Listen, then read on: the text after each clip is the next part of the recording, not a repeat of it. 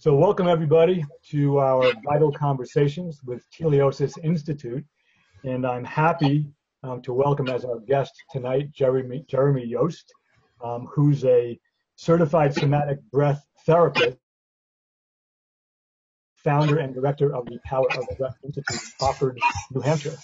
Um, over the last 30 years, Jeremy has logged in over 6,000 client sessions and those translated about two hours a piece. That's over 12,000 hours of doing this work and helping people. So if you're interested in um, somatic breath therapy or just breath work in general, um, you've come to the right place tonight. So I'm really happy um, to be able to introduce Jeremy and uh, just just begin by saying, you know, Jeremy, what what led you uh, to pursue this particular direction? Hmm. Well, let me take a deep breath and think about that, Reggie. um, I suppose the short answer is um, for what I often say to people is I grew up in a household where my father was slowly dying of emphysema and uh, watching him, you know, slowly drown, if you will. And my grandfather died of emphysema. I'm the breath guy. That's kind of the short and quick answer. Um, I think that the slightly longer answer is that I've been on a path of self improvement and fascinated with you know what makes people tick and how do they work and you know how do we uh, heal um, from our past ancestrally personally and um, it led me to, uh, well, I'm Jeremy, I'm a workshopaholic. it led me to a lot of workshops in the 70s, 80s, and then in the 90s, it kind of all came together when I, uh, actually in 1989, when I did my first uh, rebirthing breathwork uh, experience in Florida. Um, it was uh, designed to swim with the dolphins and then go and have a rebirthing experience in the Kona Kai Resort there in Key Largo.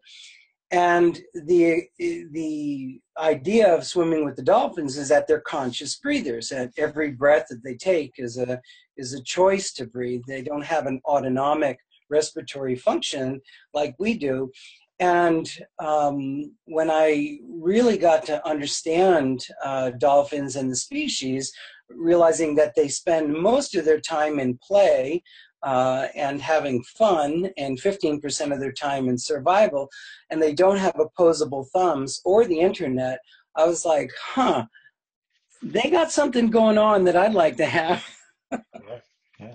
And that led me to the journey of going in deeply to use breath primarily as to, to work on my own sort of deeper issues um, subconscious issues and then to provide it to others because I found that it was one of the most powerful and effective tools um, to work with a person in terms of their you know trauma history or their past uh, especially in a way that didn't just involve the conscious mind. And that was what excited me about it the most. And the fact that you're doing the breathing that i'm more of a midwife in the process of supporting you on your journey um, rather than just applying a tool that uh, you know you have to pay me the big bucks to use. And what i was saying to reggie before when we were speaking is that you know what i say to my clients is if i'm good i work myself out of a job with everyone i meet in other words, the foundation of this work is really, for me, sort of captured in the na- in the word empowerment. That what I really loved about it was uh, it's focused on health and empowerment. And if I'm good, I teach you the tool, and you take it into your life and use it as you see fit.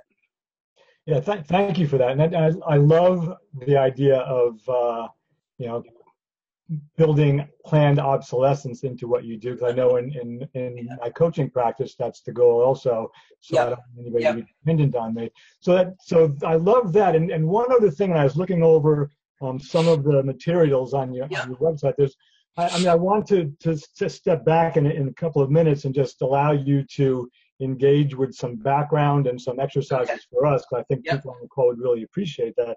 Yep. But uh, there was one thing that really that I really liked a lot. I was going to read it as it's as it's written here, and I just love to hear your your take on it. Okay. Um, it says, uh, you know, somatic breath therapy is unique because it can be delivered using touch or not, depending on the client, provider, and situation. And then this is the part I really love, though. Even though we're all breathing, we all breathe. Um, it uses a one size does not fit all approach, and that's what I believe in terms of education and coaching Right. well. So I would just, I'd love to hear you just to speak to that a, a little bit about the what, even though we're all inhaling and exhaling as best we can, um, what about it is not a one size does not fit all. Well, uh, thank you. Yeah, it's you know, and, and anybody who's done um, any kind of somatic work, uh, working with people's bodies as part of a therapeutic process, comes to realize that immediately that how we um, function, our consciousness, our unique sort of orientation to life, our upbringing, and the various things that you know are meaningful to us is and everyone else that you know the paradox of healing is that there's nothing to heal and there's everything to heal.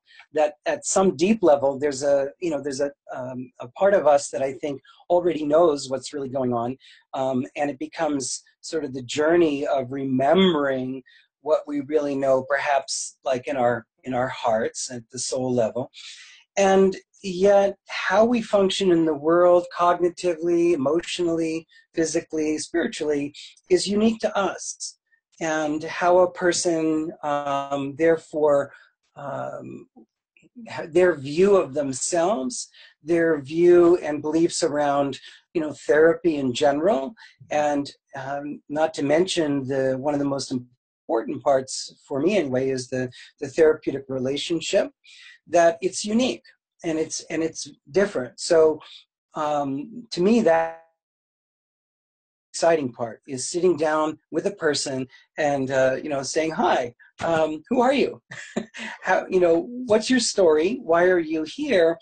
And let's see if we can you know move around and adjust this tool in a way that works for you in your life uh, most of us don't have the opportunity to just go to uh, you know some shaman in the Sierra Madres in Mexico and spend two weeks on a deep healing journey, uh, and then come back and try to figure out our lives from there. Most of the people that come to me are squeezing in the appointment between uh, you know dinner for the, the the husband or wife and the kids and going to work and everything else.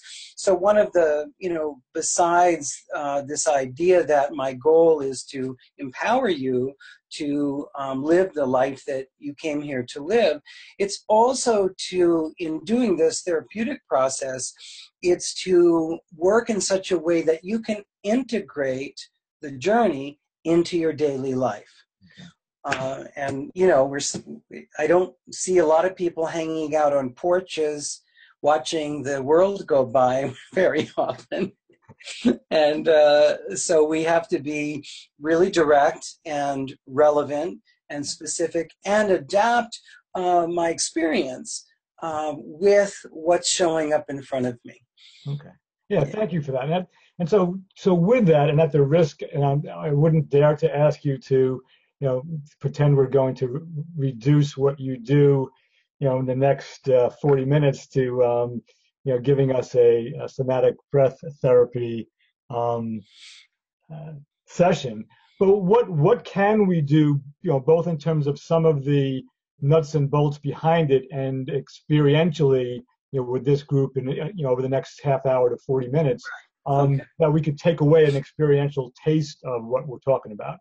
Okay, so let, that's a, a great goal, and um, yes, by by all means, the the breath has so many different levels of engagement that, for example, one of the first techniques that I teach, as well as hundreds of other people, thousands, I think, in the world, is mindfulness, which is the ability to direct our conscious focal attention onto something that is other than our negativity bias of thinking, the, where the brain goes in terms of comparison and you know causality and you know confirming our existence. So mindfulness is actually uh, not only an awareness tool, but especially when we use it to redirect our attention to our breathing, it focuses our energy on our bodies, on ourselves. And what we know uh, from lots of different angles is what we put our attention on grows. So, what I'd like to do is um, to teach a few simple exercises that you can take home with you right away and you can practice and play with this these tools and see what happens when you get familiar with them. Um, the first and most important thing about breathing is just being aware being conscious of whether you're breathing or not. Now, most of us um, are breathing because in five minutes uh, we'd be calling 911 if you weren't. so, and we take our breath for granted. I certainly did um, when I was uh, doing all of these various workshops. Some of them involved were you know breath techniques, but um, most of them, most, and this is one of my uh, sort of goals today in bringing breathwork into the what I call 21st century breathwork into the psychotherapy world is how many people and how many teachers say, okay, Reggie, take a deep breath. And yet, how many of those people know what a deep or an open, healthy breath looks like? Very few. Um, I remember a few years ago, um, and we're going to practice this in just a moment. I'm going to teach you what an open, healthy breath is. Um, a few years ago, uh, I'm an identical twin. I believe it or not, there's two of me on the planet. Well, at least we look alike. Hmm. And when my brother got around to uh, finally asking me, hey, you know, dude, what do you do? You know, what is it you do anyway? He's a scientist. He's an eco-scientist, and he's, uh, you know, he's got the brain matter to to back it up. And I said, well, uh, I teach people to breathe and and feel better about themselves. And he goes, really, like what? And I said, well, take a deep breath. And uh, I'm just going to pull back a little bit so that you can see this um, a little bit. And he went like that, just deep breath, raising the shoulders. Mm-hmm. Exactly what we watched our father do in high school, you know, when he was suffering from emphysema. in that one moment, I said, that's exactly what I teach. Did you know that your breath, the human respiration, is designed to be two thirds in the belly and one third in the chest? Not two thirds in the chest in very little diaphragmatic use. The diaphragm is the muscle in the body that lives right underneath your rib cage. Okay, so we're moving now to towards the first exercise, but I want you to be able to approximate an open, healthy breath before we do this exercise. So if you take your fingers gently underneath your ribs, um, and don't press too hard, but just kind of go underneath the ribs here. And maybe in the center point, just push in slightly and then imagine that you're blowing out a birthday cake with lots of candles, like something that Reggie and I have, you know, lots of candles on our birthday cakes. Okay. So you're going to go like this. All right. So blow as hard as you can and see what happens to your fingers when they're after pushing them into your belly. You should feel your fingers pop out. Do you feel that? Yeah. Okay. Yeah. Um, that's a combination of the use of the diaphragmatic muscle, uh, which is this two-lobed kind of parachute-shaped muscle that's attached to the lower ribs and then to the the lumbar part region of the spine, L1, 2, and 3. The diaphragm basically operates like one of those French coffee presses. It just pushes down and it flexes back up. It pushes down and up. The secondary impact of that is it pushes the organs down to the pelvic floor. it, they because there's nowhere else to go, it pushes the. Let me give you this. Uh, so it pushes down towards the pelvic floor. It pushes out, and then it kind of rolls up. So a full diaphragmatic breath is contracting the diaphragm so that it basically just pushes down the inch or inch and a half towards the pelvic floor. The organs go down, out, and up. That comprises about two thirds of the overall respiratory movement. One third is where the rib cage takes over, the intercostal muscles, the pectoral muscles, scalenes, trapezoids, is about 12 different muscles that then expand the ribs and slight clavicular lift. In respiratory physiology, about 70% is diaphragmatic, 25% is thoracic, and 5% is clavicular. I say about two thirds, one third. And the reason why that's so important is because the diaphragm is a muscle that's designed by nature to go all the time. Whether you're naughty or nice, whether you're conscious or unconscious, your body is designed to breathe, to create oxygen and you know gas exchange, and to create homeostasis or balance in the body. That in an open, healthy breath, as I said, two thirds is approximately in the belly, one third in the chest. Now, the breath also, as it sort of rises like a wave up the torso, up into your chest, there's no pause or hold at the top. It just kind of curves into a smooth transition of relaxing, which is a really critical component to somatic breath therapy, relaxing the exhale. Okay, so you're not blowing or like this. Or the most common thing that people do is breathing about 20, maybe 25% of the respiratory capacity. The diaphragm assures that the vac there's a vacuum created in your chest. Okay, so the diaphragm pushes down, creates a vacuum in the thoracic cavity, air rushes into your lungs. And the movement is not only just perfectly designed to for the minimal output to get the maximum vacuum and air into your chest, but the recoil of the diaphragm pulses, I call it pulses, but it, it pushes up on the pericardial muscle. One of the first research um, that researches that I came across with conscious breathing is that people with heart disease, uh, you know, a genetic predisposition for heart disease, control group were just observed. The other group was taught diaphragmatic breathing. It was like a 12 or 15 year study.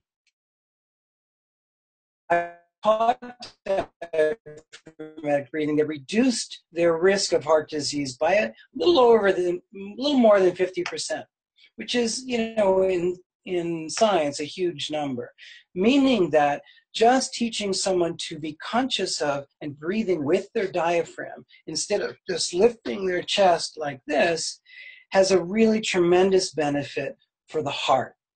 And we know that the heart is, is kind of a vital organ in the body, so we want to keep it as healthy as possible. When you breathe, uh, the as the air comes in and there's a smooth transition to the exhale, the other component is are you able to relax on the exhale? Most people, I would say probably one of the longest term things that I have to work with with people is learning how to let go and let gravity. Okay? That the the muscles are designed in such a way that when you release the contraction, there's a normal recoil of the diaphragm and a relaxation of all these other respiratory muscles so the air just goes out by itself, especially when you're vertical, sitting up or walking. It goes out a little slower when you're laying down. Then there's a natural pause at the bottom of the breath, which I could probably talk all night about the sort of the meaning of the pause at the bottom, but there's a natural pause that regulates or is regulated by the primary um, part of our neurophysiology that regulates respiration, the medulla oblongata, which is in the brainstem, and it's monitoring uh, the pH or acid base level of the blood.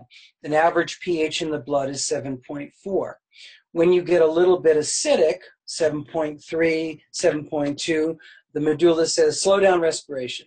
When you get a little basic, or no, speed up respiration. When you get a little basic, it says slow down respiration. Okay, this is a very, very narrow band, a very sensitive measurement because if you were to get to 7.0 or 7.9, you'd be dead. Okay, so the medulla's job, and there are, there are three or four other respiratory related registers in the body, but the main one is this, is to, to maintain a certain level of pH. That in turn maintains a balance, the, the breath coming in and going out maintains a balance between the two main branches of the nervous system. The gas, the step on the gas, the fight or flight, which is sympathetic, and the rest and digest branch, the parasympathetic. Because we're in a culture that's requiring more and more attention, more and more uh, adrenal stress, uh, more and more uh, being present and making quick decisions, we tend to, like Dr. Andrew Weil talks about, we tend to run on the sympathetic dominant side. He would call it oversympathetic, uh, stimu- overstimulated sympathetic tone. So what we generally are doing are we're not relaxing. We're really stressed. We're excreting excessive levels of cortisol and epinephrine in, in the blood. And so we're in this kind of state of, you know, arousal and caution and fight or flight most of the time. Hmm. What breath does when you breathe diaphragmatically, especially, there's a cluster of the parasympathetic nervous system called the vagus nerve that's in your belly. When you breathe diaphragmatically, you're literally stimulating that cluster. It's an ancient mammalian cluster that it sounds a little bit counterintuitive, but stimulating the parasympathetic system allows you to readjust and relax, come back to more of a state of relaxation and harmony. So the breath in the body, the respiratory system in the body is designed to maintain this balance of sympathetic and parasympathetic. And the more you are, able to breathe fully, to breathe relaxed, and breathe with your diaphragm, the healthier your body is going to become. Okay. So we're going to try this exercise I call the reset breath to give you a little idea of just the, the power of breath. And I'm going to have you make sure that your feet are on the floor unless you're sitting in a, you know, like Reggie in a full lotus position. uh, your feet are on the floor. Any chance of that ended decades ago? Yeah, right. I hear you, brother. and um, and what we're going to do is we're going to take ten uh, full deep breaths in the nose and out the mouth. And you could do this if you tend to be a little um, of if you're if you're kind of tired right now or uh, a little hypoglycemic or something, you breathe in and out of your nose. If you want the full experience, breathe in and out of your mouth. Otherwise, breathe in your nose, out your mouth. And I don't want to go into why that's important, but let's just say the more air that you move in your lungs, the more energy you have at your disposal. So much so that 70% of your life force energy comes from the air that you breathe, not from the food that you eat. Okay? All right, so we're going to take 10 breaths and I'm going to say, I'm going to count it off and say, hold one, two, three, four, five, six, seven. And then you're going to release. I'm going to have you place your arms, one hand on the chest, one hand on the lower belly, so you can sort of monitor um, what's happening with your torso when you breathe. And then when I have you exhale, just relax your arms, relax your body, sit back, and just witness. Okay, you may feel a little dizzy, a little lightheaded, or a little, you know, tingly or whatever, which is why it's very important for you not to be operating a front end loader or driving a car. okay, really important. No heavy equipment tonight. All right. So are we good to we good to go? We good to try this out? Yes. All right. So we're going to start with uh, inhale, and then I'm just going to say relax the exhale and just let it go. Don't force it. Don't blow it. Just let it drop out. And I'll try to get a rhythm going that, you know, incorporates everybody. Okay? Are you ready? Yep. All right. And begin. Breathe in the nose. Let it go. Breathe in. Let it go. Good. Again. Beautiful. Belly to chest. Relax. That's four again. Let go of the tension. Breathing in. That's six again. Let the tension go one more. Relax. Let it go out. Breathe in again. Full deep breath and relax. Good. Two more. One more in and out. Full breath in and hold it at the top. Hold. Five, six, seven, relax. Relax your arms, your shoulders. Let the breath normalize.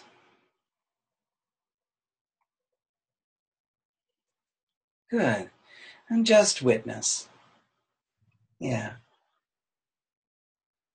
How'd that feel, Reggie? Yeah, real good. I got I got the tingles in both arms, and uh, I was just really relaxing, Yeah. um, head to toe. I could feel it. Yeah. Right. Right. Good. Did uh, thumbs up? Did it work for other people? Yeah. Okay. Mm. If you practice, good. All three out of three. If you practice this, you're going to get better at it. As you practice breathing, a deep full breath, again, rising from the belly, rising all the way up to your lungs, not forcing it, but sort of inviting the swelling of the balloon, and then just surrender. The more you practice this, the better you're going to get. And the more effect you're going to have. Again, the more air, the more energy, the more effect. The reset breath is something that I do quite frequently during the day. I don't think you can do it too much. I haven't lost anybody through doing this exercise so far. Um, and yet, be careful if you're going to do it standing up or, you know, in an, you know, I wouldn't do it like when enjoying a beautiful view at the edge of a cliff, for example. okay. I, I wouldn't do that. Okay. Not good for your health. I speak from pro- personal experience, okay, when I did this. Like when I went to Santa Fe to visit my mom, it was 7,000 feet. I thought, oh, great, I'm just going to do this, you know, reset breath. And I didn't factor in the 7,000 feet altitude thing. the next thing you know, there's somebody on the ground uh, moving his jaw, making moaning sounds. And I was like, oh, that's me.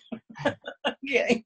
So you want to, you know, kind of be in a place where if you do get dizzy, you can just sit back or let yourself put your head between your knees, which is, we know, a way to bring blood back into the head. What's happening in that is a combination of you're you're slightly it's like pulling the bow back a little bit you're slightly lowering the co2 creating a slight alkalinity you're stimulating the vagus nerve and then you're creating this oxygen rich pulse of blood that when you release goes right up into your brain um, the um, things i came across once uh, is people who have uh, brain dysfunction you know handicap um, they use this breath suspension, they call it, or breath holding exercise to increase or stimulate brain regeneration, neuron regeneration. And, uh, you know, so I think there's a lot to it. Anyway, that's the reset breath. Any question, uh, Reggie, or? Actually, actually, what I think I'd like to do now, and not and not to bring what you're doing to an end, but because I think that was a worthwhile experience for for most folks. Yeah. Um, if if anyone does have a question now, Yeah. Um, we'll just pause for a moment. If you have a question, just raise your hand um, using the, uh, you have to you know, put your cursor down there on the participants tab, um, and you'll be able to raise your hand and, and I will see it. So I'll just, I'll just pause for a moment now. And uh, if anybody has a question, now would be a good time to, to ask. If not, um, I'm gonna I'm gonna set Jeremy loose again, and we'll see what comes next. okay. Um, just right. give me- so right now, there's nobody ask, asking a question. Is that true? You have a 30-year veteran of of breath work here who, who's giving us his time tonight. You have no questions. Right. no worries. Okay. We'll uh, there'll be some more information, and I'm sure there'll be some questions later. Um, Thank you. so the you know the probably the if there was one or two things that I would say I would if I could wave a wand and have you go home with tonight is one consider embracing and coming to a, a healthy relationship with your diaphragm okay and you don't have to just be a singer to have a good diaphragmatic relationship the diaphragm is, as Dennis Lewis, um, one of my colleagues who wrote the Tao of Natural Breathing, he also wrote uh, Free Your Breath, Free Your Life. He, he proposes that the diaphragm is one of the most spiritual muscles in the body. Now, the, the beautiful gift of the diaphragm is that we don't have proprioceptive nerve endings or sense of where the diaphragm is, which is, you know, that's a whole other conversation. But what that means is if I were to say, um, hey, uh, put your hand to your forehead, you could do it. But if I were to say, okay, extend your diaphragm about 30% in your belly, you'd be like, what? You don't have the nerve endings to actually know where your diaphragm is. So what what one of the challenges of doing of teaching people not only how to breathe, how to breathe therapeutically, but how to breathe diaphragmatically is I have to teach them to learn to feel the surrounding tissues. And one of the, the main ways is, and this goes counter to our culture, I think, right? So if you think about that, you know, as men, when we were growing up anyway, abs of steel, six pack abs, this kind of thing, you know, or, um, you know, flat belly. Um, you know, and Christiane Northrup talks about this. I remember this years ago in a video. She said, Women, let your bellies hang out. It's really important to breathe diaphragmatically because when sunk in your belly and keep it flat, you're limiting the amount of room the diaphragm has to contract and to bring in air into your body. Another important um, reason is that about another 70% number, about 70% of our the waste products of the body, if you consider a CO2 a waste product, and that's that's a stretch for some doctors, but about 70% is go, uh, waste products goes out the exhale. 20% in the skin, 10% in urine and feces. So if you're only breathing 20 or 25% of your respiratory capacity, what does that say about your energy and the toxins you're holding on to? So full deep breathing, which really you only can do that when you engage the diaphragm to take a, a full deep breath, um, gives you more energy and it helps you process uh, physiological waste products and even emotional. How many of us know when we're stressed, we just like that, take a deep breath. So, awareness of the diaphragm, awareness of your breath, just taking a few deep breaths every now and then, and this reset breath exercise. I can tell you if you were to practice these things, like, you know, uh, put a post it note on your mirror tonight that just says breathe, okay? Or put it on your dashboard, you know, breathe. Or, you know, send in a letter to the state of Connecticut and ask for a breathe license plate or something. I mean, you know, anything to remind you to breathe is going to be really, really beneficial. Okay, that's number one. The, um, okay, the, so we've done some of the basic respiratory physiology. Um, let me just read something here. because another very important part about the breath is that how a body breathes generally reflects how a person lives. When you begin to explore um, this invisible thing, this thing that we all do but don't think much about, breathing, what you begin to realize is that the breath, you know, why isn't the breath open and healthy like it is in my two year old grandson or even my three month old grandson? You know, why is it that when I look at that little three month old baby breathing, it's like his big toe breathes. I mean, you know, the back of his head breathes. I mean, everything in his body is moving in terms of respiration, right? And moms, you probably know this, right? What happens? Well, this is what we do over time is we shut down the breath to handle stress, to handle trauma, overwhelming experience to the neurological system. Uh, if somebody, um, you know, we hear uh, so, uh, outside the campsite, we hear uh, branches go snap, crackle, and pop. We stop breathing. It's a biological response. Your dogs, your cats, all animals, we stop our respiration and heighten our sensory organs to perceive potential threat or danger. Most of us have had, let's just say, there's a good chance most of us have had overwhelming experience growing up. Um, and so what happens is we shut down the breath to sort of manage that overwhelming experience. However, if we don't have safety or encouragement or presence, let's say from mom or dad or a brother or sister or a friend even, after that experience, we don't fully breathe and integrate the threat that we perceived. Over time, this causes what we call a suppression of the respiratory system. Over time, and especially in this current culture, what happens is we shut down the breath and we don't reclaim the breath that was so called lost because of the event, especially in houses with alcoholism or abuse or threat or any number of situations, right? So, um, what I'm working with most of the time is when I op- help a person open up their breath, they begin to re experience what they've suppressed in their subconscious body mind.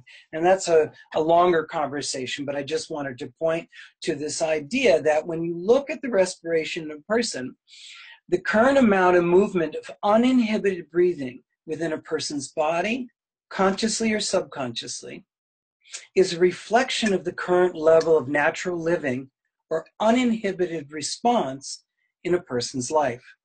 In other words, the more a person's respiration has been opened up, the more resiliency is available. The better they can handle stress, live with presence, and feel a sense of belonging in their lives. There seems to be a direct relationship between the way the breath moves in the body and the way a person moves in their life. Okay, this is one of the what I call the principles of somatic breath therapy. Now, here's an, one more that I want to use as, to take into the next place before I teach the, the coherent breathing technique. Breath follows awareness, and awareness follows breath. There seems to be this sort of reciprocal relationship between breath and awareness. The movement of the human respiratory system in the body acts like an energy awareness pump in the body. It's as if you're saying with each breath, here, now, here, now. Conscious breathing inspires a process within which, wherever you focus awareness in the body, breath energy will go, and wherever you focus breath energy in the body, awareness will follow. Okay, and this is this points to this idea that also toward the therapeutic aspect of breath is that when we breathe, we're not only bringing in oxygen, air, and oxygen, breath is our most immediate access to chi or prana. And I think most people are familiar enough to know that what chi or ki or prana is. We've heard about qigong, and you know there are various different words for uh, prana, and in fact, a lot of the words for breath also means prana and or spirit is another one. So when we are doing this therapeutic breath where we're closing the gap at the bottom of the breath, and I'll talk about that more later perhaps, um, what we're doing is we're bringing in an elevated uh, level of chi into the body. And this chi is like this, you know, it's this pure life force energy. And it, what comes with it is more awareness. So if I were to say, for example, um, think about your big toe on your left foot. And you were just sitting here and like, okay, I'm going to think about my big toe on my left foot. Like, all right, not too, uh, you know, not too much going on there.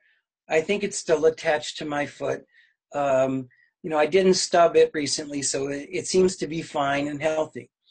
But if I were to take you into a somatic breath therapy session and have you breathe for three to five minutes, where we activate or elevate the level of chi in your body, and I were to say, okay, think about your, you know, put your attention on your, your left toe, there's a really good chance that you're going to have a different quality of awareness about that body part. And it works with almost any body part if you endorse and understand this idea from the health and reclaiming health perspective, that the body remembers everything. And we the body has a tendency, or the ego mind has a tendency to suppress painful experience, traumatic experience, or just difficult experience in the body. Where do you think that goes? Where does that memory go? And do we have access to it? Uh, without going into a, you know some of the other long-term points here, what I want to suggest is is that when you consciously breathe in a way that raises the chi in the body, you have conscious access to what has previously been held subconsciously.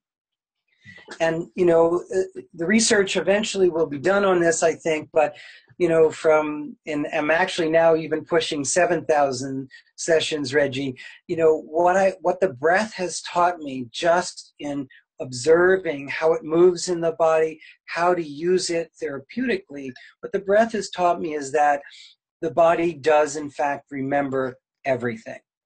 And that the issue is not whether or not we've suppressed you know or the you know can't remember the operation where we went under general anesthesia or the memory from childhood that maybe we don't have any idea about. It's how do we access it? And using the breath consciously in this therapeutic way gives us this this window into what's left still suppressed and out of balance. Now, I don't believe that doing this breath uh, engages some kind of, you know, extraterrestrial technique or some kind of, you know, thing that's unusual. The body knows how to release suppression. The body knows how to create homeostasis. But few people are given the space and the safe relational container to be able to go on such a journey. And the key at the at the end of the day is when you feel, when you begin to feel something coming up, and let's say somebody triggers you, breathe. Keep the breath gentle and connected because that connected breath, when you're feeling sort of out of control or anxious or whatever it is that you're feeling, that helps the body integrate at a very deep and profound neurological level. I think if it wasn't for some of the neuroscience research in the last decade, uh, I probably wouldn't even be on this call or talking to people because I kind of gave up with the world of psychotherapy, you know, a few decades ago. I'm like, you know what? I found something that really works, that's really powerful, really effective, and it's empowering. Uh, but I'm not going to wait for science to prove that it's that it works. okay, well, but I'm, I'm, glad you didn't wait. So, so Jerry, I want to jump yeah. in for a, a moment. Yeah. Um, we're coming up near the top of the hour. I want to respect your time, but by no means what, but by no means do I want to cut you off. Yep. Um, so we are recording this. Um, what what what's a because we can go a little bit over. I mean that's Okay. that, that's fine. Um, but I just want to make sure you're okay with that because. Yep. Um, so uh, you, you did mention the coherent breath exercise. Right. Okay. Um, Beautiful. Let's do that now. Yeah. Thank you. Thank you for keeping me on track. Uh, what can I say? My mother gave me the gift of gab. yeah, no, I, I actually understand how that works. So. Yeah. And I'm really passionate about this work. And, you know, the breath touches so many things that, all right. Coherent breathing is something that also has been around for probably thousands of years. Um, and it's sort of emerged into the Western world uh, probably in the, the end of the 20th century, where um, some research was done to determine that breathing uh, six breaths a minute, which is 10 seconds per breath, five seconds in, five seconds out, has a very calming and balancing effect on the body.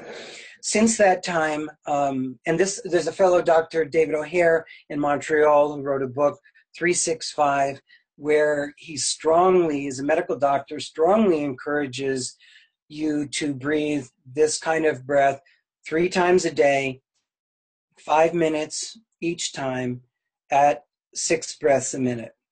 Now, since that time, um, the HeartMath people uh, from the Doc Childre, uh, you know, where he founded the HeartMath Institute, um, and this fellow, Stephen Elliott, who has coherentbreathing.com, and there are others, but have came across a very similar thing, but they found that six breaths a minute, or uh, five breaths a minute, sorry, six seconds in, six seconds out. Um, my feeling is that depending on your body size, your body type, that it's going to be somewhere between five and six seconds in, five and six seconds out. So this is a connected nostril breathing exercise. And just to give you a very quick background, um, according to Stephen Elliott and others, there was a fellow, Antonio Valsalva, who determined in the 17th century that when we breathe in, the blood tends to rush towards the heart more, and the heart rate increases.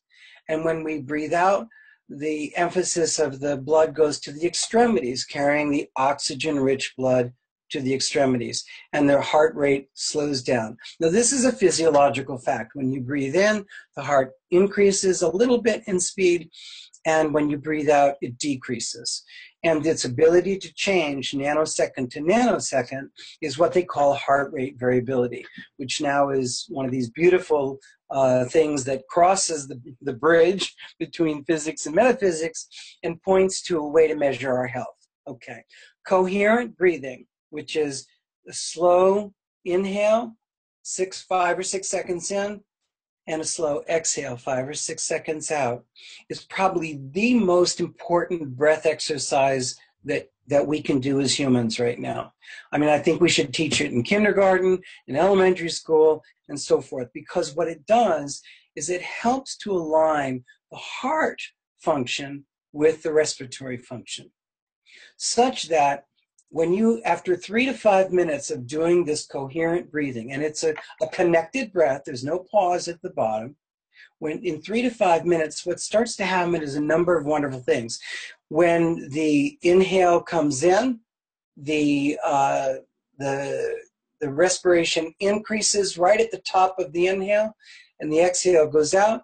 It goes to its slow rate at the bottom of the exhale, meaning that it isn't just kind of all over the place the, the actual increase and decrease of the heart rate starts to fall into this every six, five, or six second pattern. The brainwave pattern starts to come into alignment or coherence. If so, if you want to look more at the research, go to coherentbreathing.com, Stephen Elliott, and you'll see a lot of this stuff. He's kind of taken it to uh, you know he's got machines to help you measure it, and it's it's really um, I think it's really an important thing. So, one of the ways that helps to regulate the inhale with the exhale is uh, for those of you who've done yoga, is what they call resistance breathing or ujjayi breath. So it sounds a little bit like an ocean wave. Now we're going to be doing it in and out of the nose. So it sounds a little bit like this.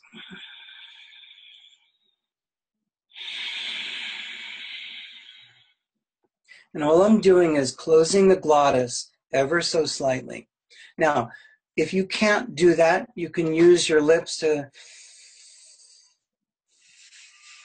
to regulate the flow of air coming in and out. But I think with a little practice, again, this exercise takes some practice, you'll find that most of the positive benefits of simple breath exercises, unless you're doing a yoga class with various different pranayams, this exercise is going to have the most bang for the buck. Okay? What I'm going to do is I'm just going to count out the seconds and guide you on the inhale and the exhale. I'm kind of going to go right, right, go for the gusto here. Um, I would probably, if you were a client, start by having you do four seconds in and out, and then five seconds in and out, and then six seconds in and out. See how well you can do with the six seconds in and out. and I will guide you. We're going to go to three or four minutes, so we won't take up too much time. And just notice how you're feeling right now. I've been uh, downloading a lot of information, so your left brain is probably all lit up. And now we're going to attend to the right brain a little bit and give your, your body a chance to integrate. Okay, any questions, Reggie? Are we good to go? I'm good to go. Anybody else have a question before we begin? All right, good. So again, feet on the floor, and I'm just going to start counting and then join me as you can.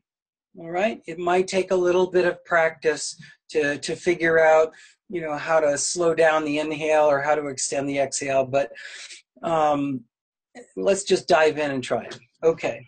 So we'll take a breath in and out just to normalize.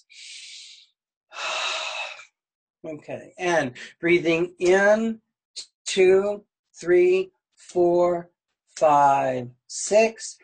Exhale two, three, four, five, six. Breathing in, two, three, four, five, six. Exhale, two, three, four, five, six. Breathing in, two, three. Fill your lungs. Exhale, two, three. Relax the breath. Inhale, two, three, four, five, six. Exhale, two, three, four, five, and six. Good. Inhale, two, three, four, five, six. Exhale, let it go. Three, four, five, and six. Inhale, two, three, Full breath in, exhale. Two, three, four, five, six. Good. Inhale. Two, three, four, five, six. Exhale. Two, three, four. Let it go. Good. Inhale. Two, three, four, five, six, and exhale, two, three, four, five. That's a minute. And inhale, two, three, four, five, six. Exhale, two, three, four. Let it go. Good. Inhale, two, three, four, five, and six. Exhale, two, three, four. Feel the relaxation. Inhale, two, three, four. Fill your chest. Exhale, two, three, four. Let it go. Good. Inhale, two, three, four, five, six. Exhale, two, three, four, five. That's two minutes. Good. Inhale, two, three, four, five, six, and exhale. Release. Three, four, five, and six. Keep going. Inhale. Two, three, four, five, and six. Good. Exhale. Two, three, four. Let go of all the tension. Inhale. Two, three, four. Fill your lungs. Exhale. Two, three, four, five, and six. Good. Inhale. Two, three, four, five, six. Exhale. Two, three, four. Let it go. Three more. Inhale. Two, three, four, five, six. Exhale. Two, three, four, five, and six. Keep going. Inhale. Two, three, four, five, six. Exhale. Two, three, four, five, and six. One more. Inhale. Two, three, four, five, and six. And exhale. Two, three, four. Let it go. Release. Just witness. Normalize the breath.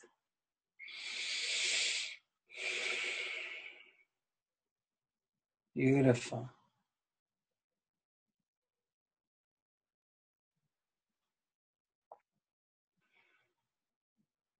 Beautiful. How you feeling there? really, really relaxed, and, and thank you, Yeah, thank you so much for that. Yeah, that was that was quite wonderful. yeah, yeah, you bet. Yeah. This is a breath you can also use to help you fall asleep at night. Um, I find that the other helpful thing is if you get to know kind of your resting heart rate, like my resting heart rate after I go to bed is usually around 70, 72.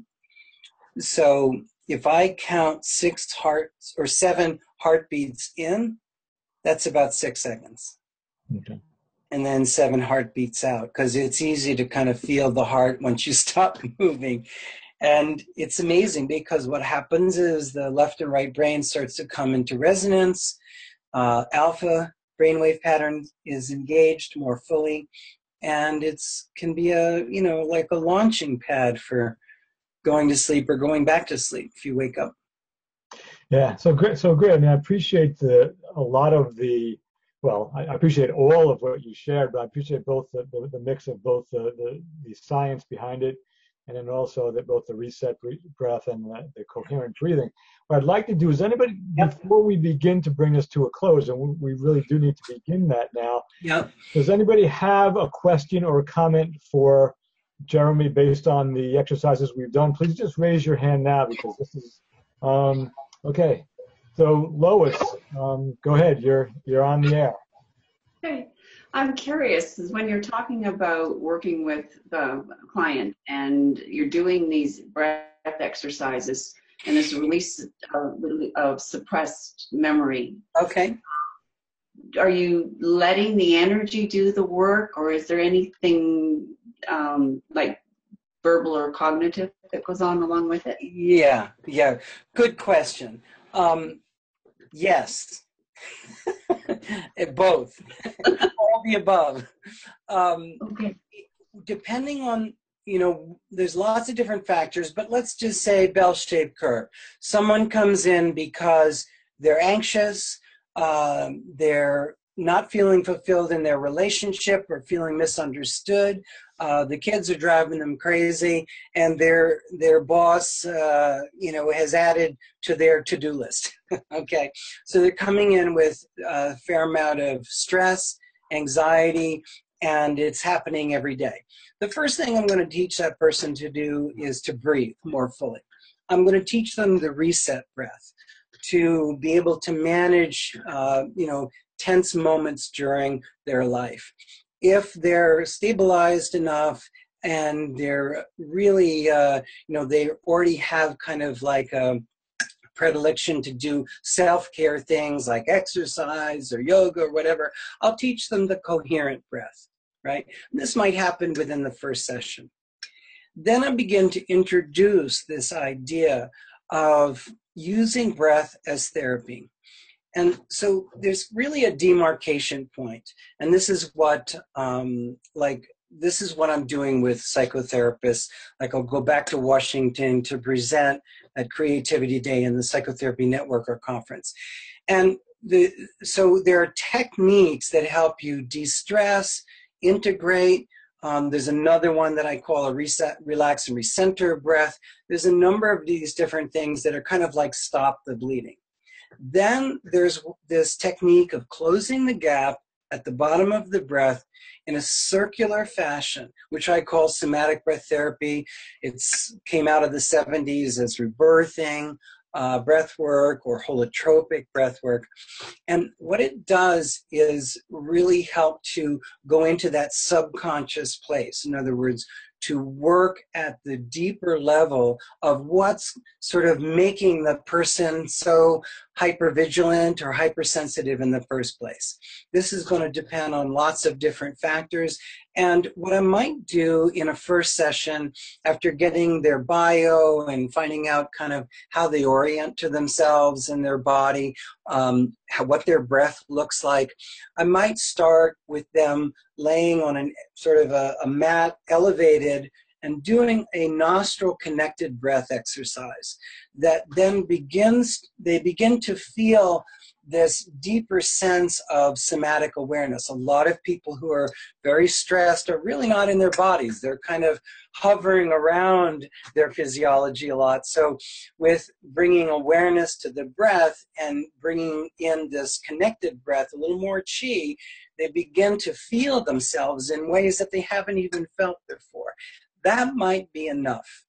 Again, for somebody that's maybe very dysregulated um, and they're you know having a hard time just functioning, uh, I might not do that the first session. But generally, what most people are looking for are techniques to stop the bleeding, if you will, and then this deeper technique to go in. In order to do this, um, to do a therapeutic or what I call somatic breath therapy, I've got to work with awareness, I have to work with technique, and I have to work with relationality. These are the three foundational principles. And the relationality is basically to create a safe therapeutic environment.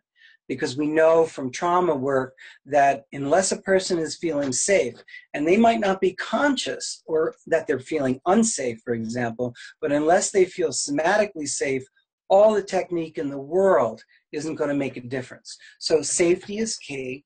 I begin to teach them some of these basic exercises and then give them an introduction. If all goes well and they begin to, they have this um, breathing, this circular breathing that then winds down to a very relaxed state and it, everything's positive and maybe there's been some emotional, you know, stuff that has come up, but whatever does come up, we always sort of seal the deal with relaxed connected breathing. Then we continue climbing that ladder of breath therapy. And that ladder could involve slowly shifting to mouth breathing, which is just more air, more chi, more prana. And, you know, for those who are yoga students, the sort of the negative effects of breathing in and out of your mouth are more than compensated by the energetic effects. And then we set an intention because like I was saying before, where you put awareness, breath energy flows. So let's say one of the issues is, you know, I'm afraid, I, I really haven't forgiven my mother, and I'm afraid I'm a terrible mother with my kids, for example. So we might go into that core belief of, you know, I'm a bad mother. And what you know what the mind has done to sort of support that in and probably go back in time to the place where certain sort of from the cognitive dissonance theory place certain uh, beliefs were adopted to get through a difficult time like mom's upset mom's angry she doesn't really have me. It must have been something that I did, right? And as as sort of you know bizarre as that may be, you would be you probably wouldn't be surprised at how many people are living with that subconscious interiority of false beliefs. When you breathe, you bring awareness to that.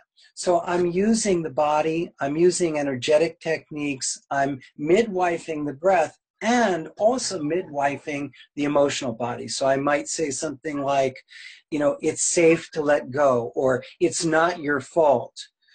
Suggestive uh, affirmations or phrases like this, that in that sort of deeper activated state of the breath, suddenly, you know, the person I'm working with goes, you know, let's say has an epiphany. You're right. It's not my fault. She was, you know, her dad committed suicide when she was a kid and she's, you know, this was her issue, not mine. And, and then breathe, breathe, breathe, breathe, breathe to a state of relaxation. These are uninquired beliefs. Beliefs or thoughts that have gone south, have gone really deeply into the body, and often are underpinning how a person lives their entire life. And they have never been inquired, they've never been questioned.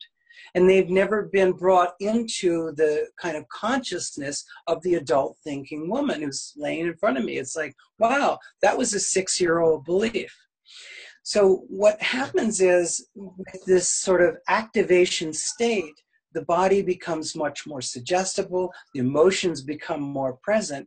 And really, all I'm guiding is to create a balance of activation between the emotional body and the breath body. The, the breath call a balance of activation. And after that, the inner healer, whatever you want to call it, knows what to do. It's like my job isn't to fix anything, it's just to increase, sort of put the spotlight on the basement. you know, it's like the basement stairs to most people is broken, there's no light switch, or the bulb is missing, or there's all kinds of moldy, evil things down there. And my job is to just put the lights in and to rebuild the steps. And then it's your job to sort of cart the boxes out and put them into recycling, so to speak. Does that make sense? Yes, it does. Okay. It, you know, it, it's a very powerful tool and it takes you know most international trainings it's three years. And i would have to concur that that's really what it takes um, to really begin to understand uh, how to create safety how to create a healthy therapeutic relationship. And also because i've done the work myself I understand from the inside out what's probably happening for the person in the middle of a breath session.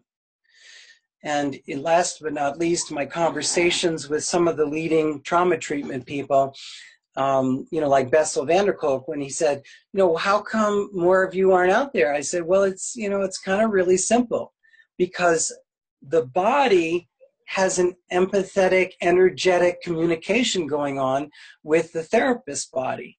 And if the therapist hasn't done their homework, then they might be saying, Good, good, yeah, you can be free. You don't have to be afraid of this anymore. You can stand up and say what you need to say. Ouch, you stepped on my toe, or get off me, or whatever else.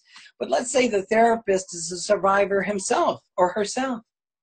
And their body is like, Okay, breathe, that's it. Breathe, you're doing good. you see, that client is not, the client's body is not going to believe me. But I hold, my only job is to hold the highest vision of the greatest version of that person. And because I know that I've been back to my childhood dozens of times, I've had these epiphanies that have literally changed my life. I know that it's possible, and therefore you can do it too.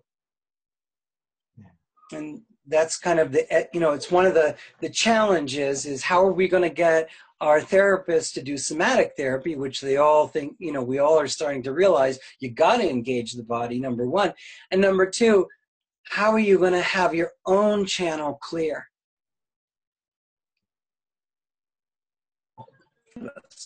yeah. Thank you for that, Jeremy. Yeah. We have actually one more time for one more question. Okay. And I would love to, you know, Erin has had her hand up. and have a breath worker myself for years and Yeah. I never connected the the understanding between open, you know, the mouth and the nostril. Yeah. Um, and I actually just took a leap of faith and started my own coaching business. So thanks to Reggie's awesome, Yeah. I took a leap. A breath of wellness. We're doing it. Um, yeah. I'm starting to teach people in Annapolis, Maryland, Yep. um, how Yep. Jeremy, that's- Yeah. we have actually one more time for one more question. Okay. And I would love to, you know, uh, Erin has had her hand up. for a while. and have a breath worker myself for years. And Yeah.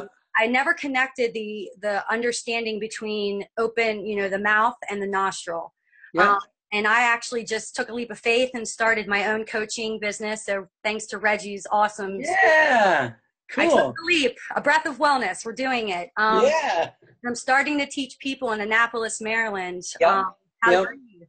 And so your information about you know the the coherent and the um the little bit of techniques we did help is helping me to be able to because I've been breathing with Jessica for so long that I just and it's really sometimes hard to remember to go back to addition and subtraction Yeah. Yeah. walk somebody through who's like what um yeah. so Yeah. thank you for that and and you help me to understand the the nose and the mouth breathing because we do we get so much more energy and power through that Yeah. Yeah. Yeah. Yeah. breath so Yeah. And there's thank you. Awesome. And uh, are you going to be at the conference? no unfortunately Oh, not okay. i'm hopefully next year i will be there Okay. I'm, I'm in the back of the house this year so i'm making, Okay. doing all the logistics for her Well, thank you. Yeah, there's even something. There's a lot of every every body part tells a story, and some body parts are really jam packed with those stories. And the jaw is and the throat is one of those body parts. Um, there's a, a study that was done where someone was teaching hypnosis and sort of how to do self hypnosis. And the only thing this person did differently to be able to, it was a, he was plugged into a neurofeedback machine. And the only thing he did differently that ab- was able to get into this deeper brainwave pattern was to open his jaw. Okay. Hmm. And there's something about the jaw and the brainwave pattern. So if you're like this, you know, I feel fine. I'm really, Erin, I'm great. I'm doing good. Okay. That we know this. We see this in people's faces from like this, or we clench, we have TMJ, whatnot. Mm-hmm. That even if you are breathing nostrily, doing any pranayama or exercise, breath exercise, relax the jaw. It changes the brainwave pattern. Now, here's the other hint that you can probably go with and research yourself. The jaw is connected to the pelvis, and the mouth is often connected to the cervix. My wife was a midwife, and I've been at lots of births. And if you're giving birth, open your mouth. Ah, right. There's a direct connection here. So if you think about, you know, where most of our trauma takes place, especially in this culture, first and second chakra, Mhm. and and that's in the pelvic region. You see, when I have someone open up their mouth, and it could one woman took a year of sessions Before she was able to open her mouth. And what I guide people to do, if you're going to do it, take these two fingers and slide them between your teeth.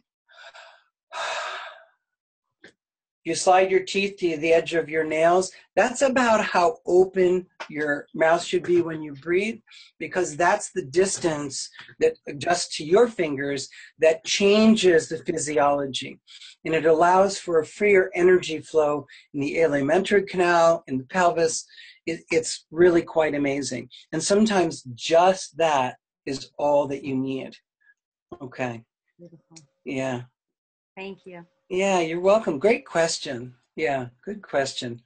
Yeah, yeah. Thank you for that, Erin, and, and Jeremy. Uh, thank you for the you know the, the, the wonderful answers to these questions as well. So what I'd like to do to bring this to a close now. Um, first of all, I just you know I want to say thank you to, to to Joan and Erin and Lois and Leidy, and there was somebody named um, Mary uh, who was on here for a while and she disappeared. I'm not sure who that was. David as well, who is uh, taking care of the things behind the scenes for us. But uh, you know, and more specifically, Jeremy, to you for you know giving us a chunk of the end of your day.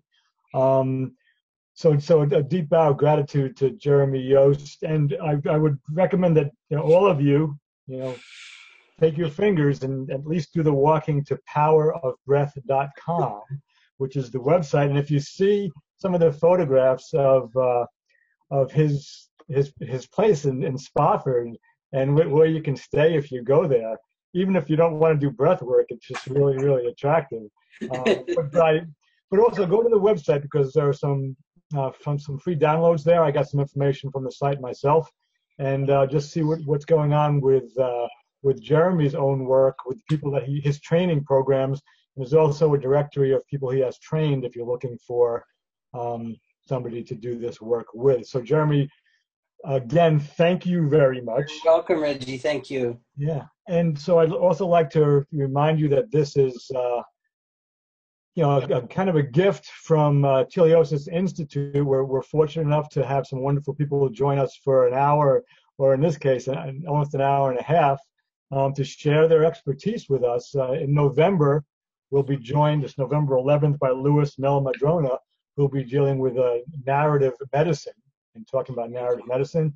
And in December, we have uh, December 2nd, we're going to have a treat with uh, Robert Kegan, um, you know, Harvard's own, you know, the, the developer of subject-object theory, and um, he's going to you know, basically present on his immunity to change as, as it applies to weight loss in, in the new book he has out with Lisa Lahey.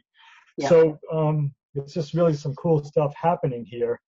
So with that, I, I have to say this, I guess, in, in order to, to, to bring this to a close, we, we had a little bit of a technical difficulty. So, so Jeremy, if you could David made you host um, because he got kicked out.